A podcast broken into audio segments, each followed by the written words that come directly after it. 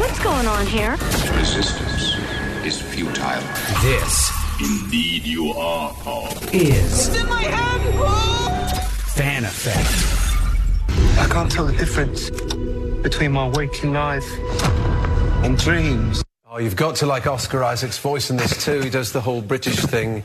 Uh, a chance to get kind of a superhero vibe too. Small and big screen this weekend. Something for everybody. Join us for details and suggestions of what to watch is Andy Farnsworth with KSL News Radio and KSL's Fan Effect podcast. You're excited. You walked in here really jazzed about a few things. Well, I'm also going on like a little sleep, so I got that adrenaline rush going. You know how It's that is. Friday. And it's Friday. That helps. You, you can be sleepless on Friday. But we got some more Marvel content in theaters and on streaming this week, and the content's a bit darker than Marvel has typically gone for in the past. First up is a new streaming series on Disney Plus called Moon Knight. It stars Oscar Isaac as Steven Grant, a guy from England who works with Egyptian exhibits at a London museum.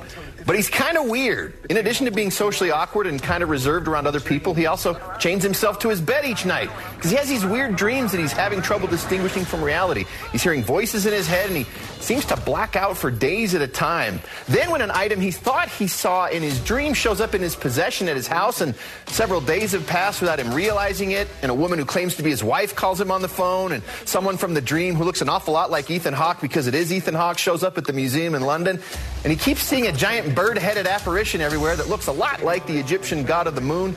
Well, Steven doesn't know what to do with all that.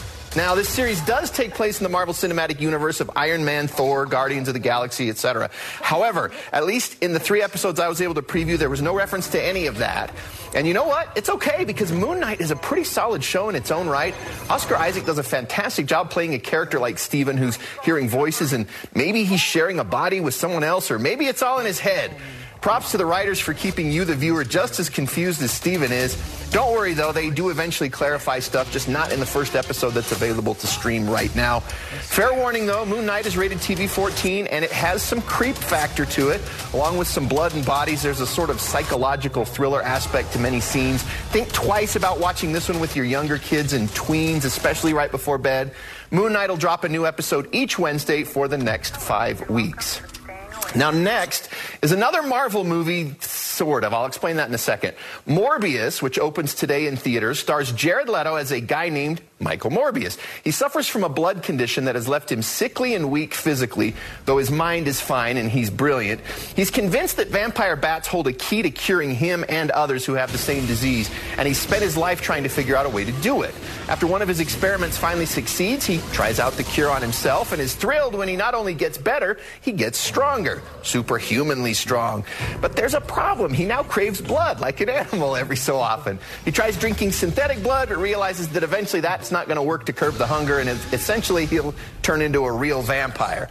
Now, I'm not going to tell you any more of the plot, but I should point out that one of the Doctor Who's, David Smith, is in this movie also, and well, he's not as good a person as he was in Doctor Who, that's all I'll say.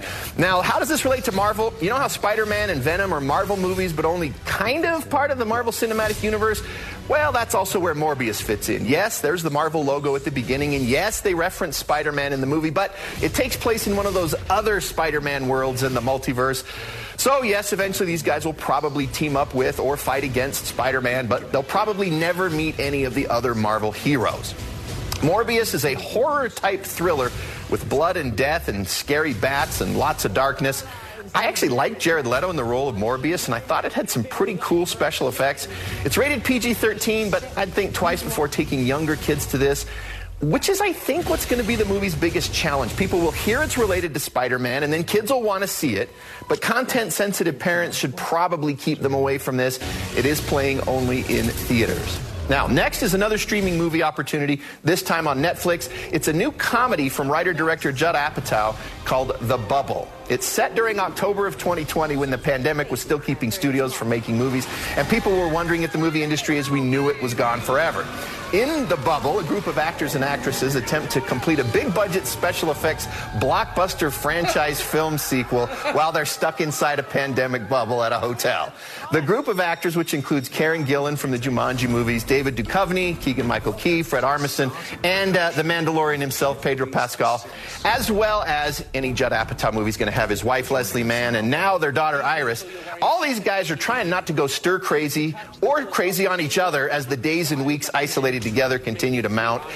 The Bubble is the type of movie Hollywood seems to love to make movies about making a movie so they can tell behind the scenes jokes and play to people's stereotypes. I thought the movie overall wasn't that great or memorable, but it did have several moments that had me laughing out loud. Also, there are cameos galore from Hollywood stars, even beyond the main cast. If you like Judd Apatow comedies like 40 Year Old Virgin or Knocked Up or Trainwreck, then this should be right up your alley. It is rated R for all the reasons possible, and it is streaming only on Netflix. And finally, something for the kids to enjoy, since all the other stuff I mentioned really isn't for them. Over on Paramount Plus, we have The Fairly Odd Parents, Fairly Odder. It's a live action animation hybrid show that's actually a sequel to Nickelodeon's Fairly Odd Parents cartoon from the early 2000s. Timmy, the character from the cartoon series, is all grown up and headed off to college, and he isn't taking his two fairy godparents, Wanda and Cosmo, who grant his every wish no matter how crazy or selfish. Instead, he gifts them to his young teenage cousin Vivian Turner and her new stepbrother Roy to help guide them through their crazy teenage years. The original voices of Wanda and Cosmo are back, but the human cast is all new. Honestly, this felt like one of the dozen Disney Channel shows my kids have watched over the years. As a grown up, I thought it was stupid and silly, but I had to say, it also had some really funny moments too. My kids love it, and content wise, it's harmless. Adults who grew up on the cartoon as a kid may need to get used to the live action part of it, but it is a pretty clever way to blend two types of shows.